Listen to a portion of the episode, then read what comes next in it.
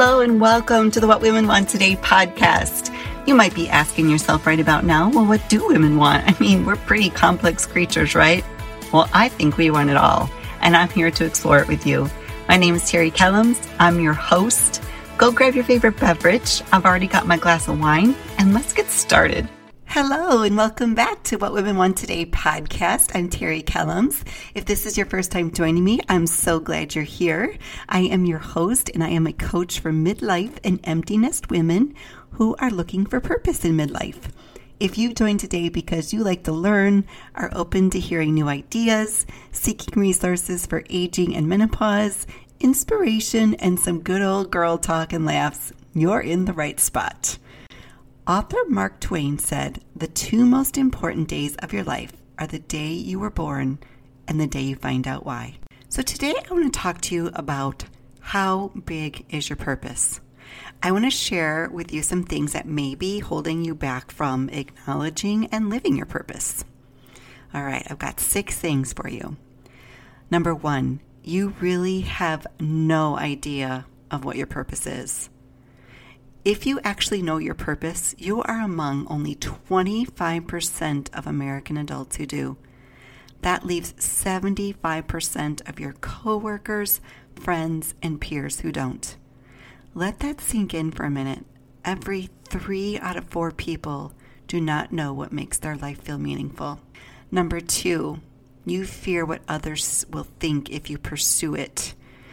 And here's a quote you may have heard before, but it's a good one, so I'm going to repeat it and maybe grab a sticky note and put this close by. What other people think of you is none of your business. So let's just put that one to bed once and for all, because they don't live your life. They just randomly jump in it to judge you. And I'd be willing to bet they wish they had the courage to pursue something. Hey, remember that seventy-five percent?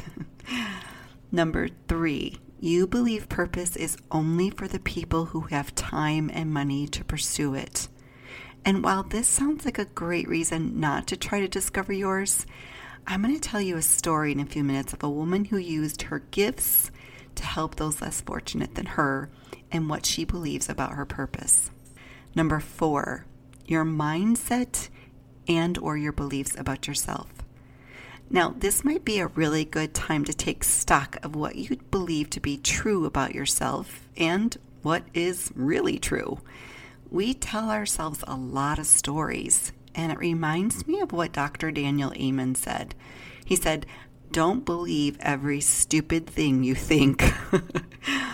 So, friends, start speaking more positively to yourself and about yourself, and watch the difference it will make in your life. Number five, you believe doing this thing for yourself is selfish. My friend, having a purpose is not selfish.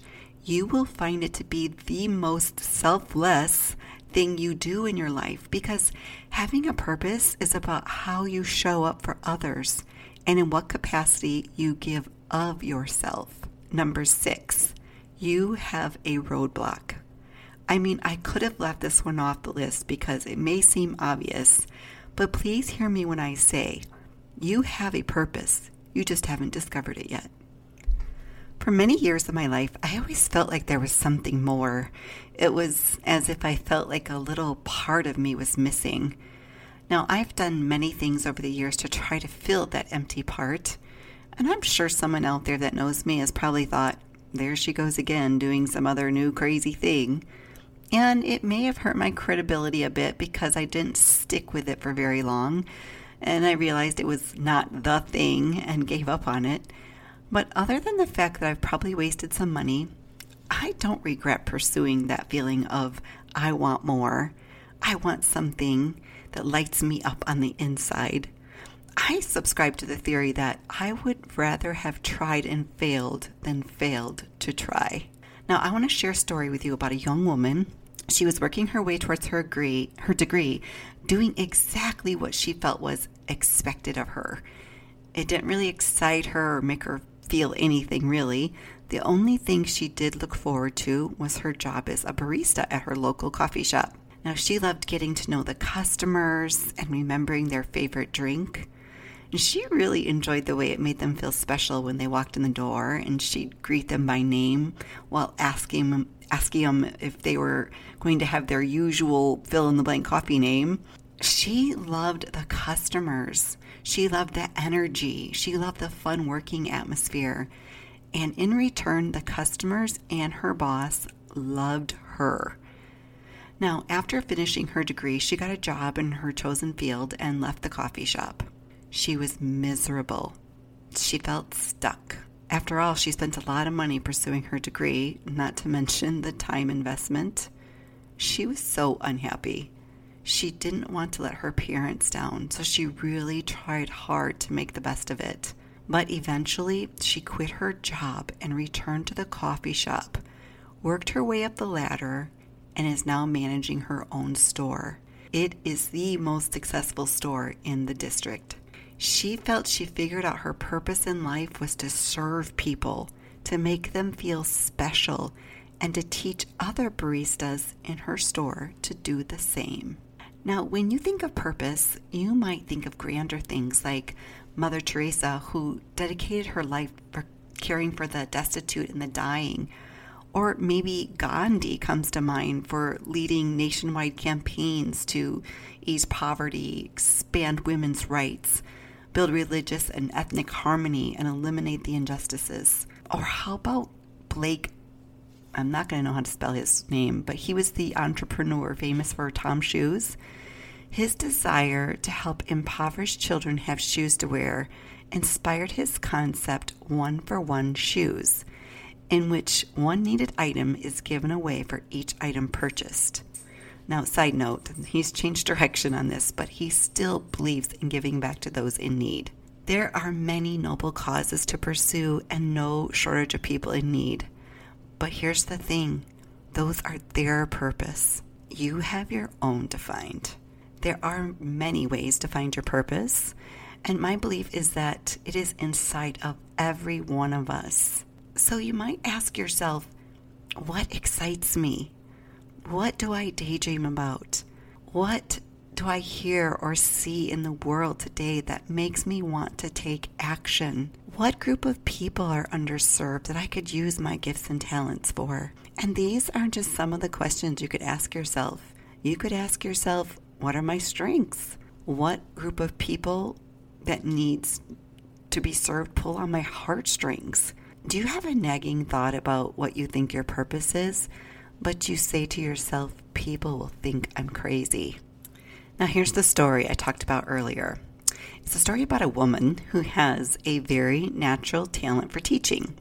She also has a gift for photography. Now, this isn't something she would consider quitting her stable, steady job for, but when she combines the two strings together, she uses it to teach photography classes a couple of weekends a month and uses that money to support a cause she truly believes in. So back to the title of today's episode, how big is your purpose? Have you judged the size of yours and thought maybe it isn't worth pursuing?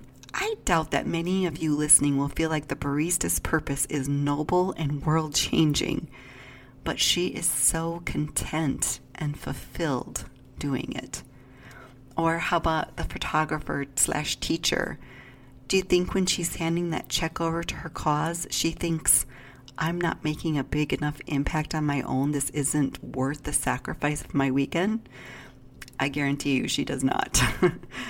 So often people will think two things. Number one, I can't leave my job to pursue my purpose because I will be broke and not able to support myself. Or they think if I make money fulfilling my purpose, then it's shameful.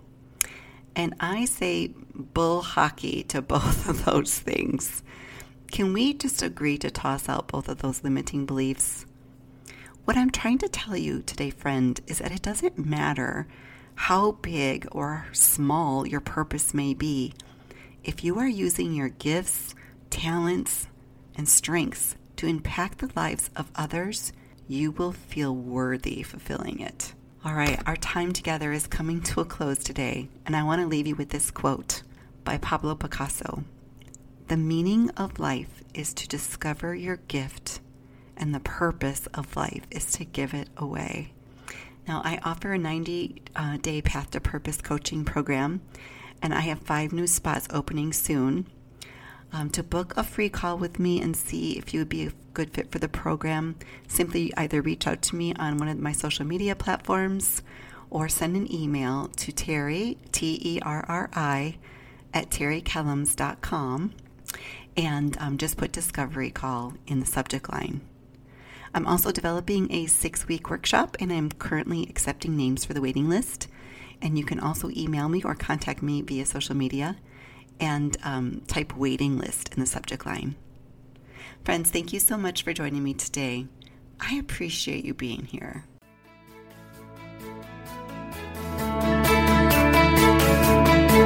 Thank you so much for joining me. I hope you enjoyed today's conversation as much as I did. If you'd like to continue the conversation, come on over and join our private Facebook group, What Women Want Today. I'd love to hang out with you some more there. Any resources mentioned in today's episode will be in the show notes. You can find me on Facebook and Instagram at What Women Want Today Podcast, or visit my website at what women want today dot com. Please remember to subscribe, download, and share. Leave me a review. It helps other amazing women find the show and become a member of our community. One last thing for you today. You are not alone. You are worthy of love and a fulfilled life. Now it's time to go after it.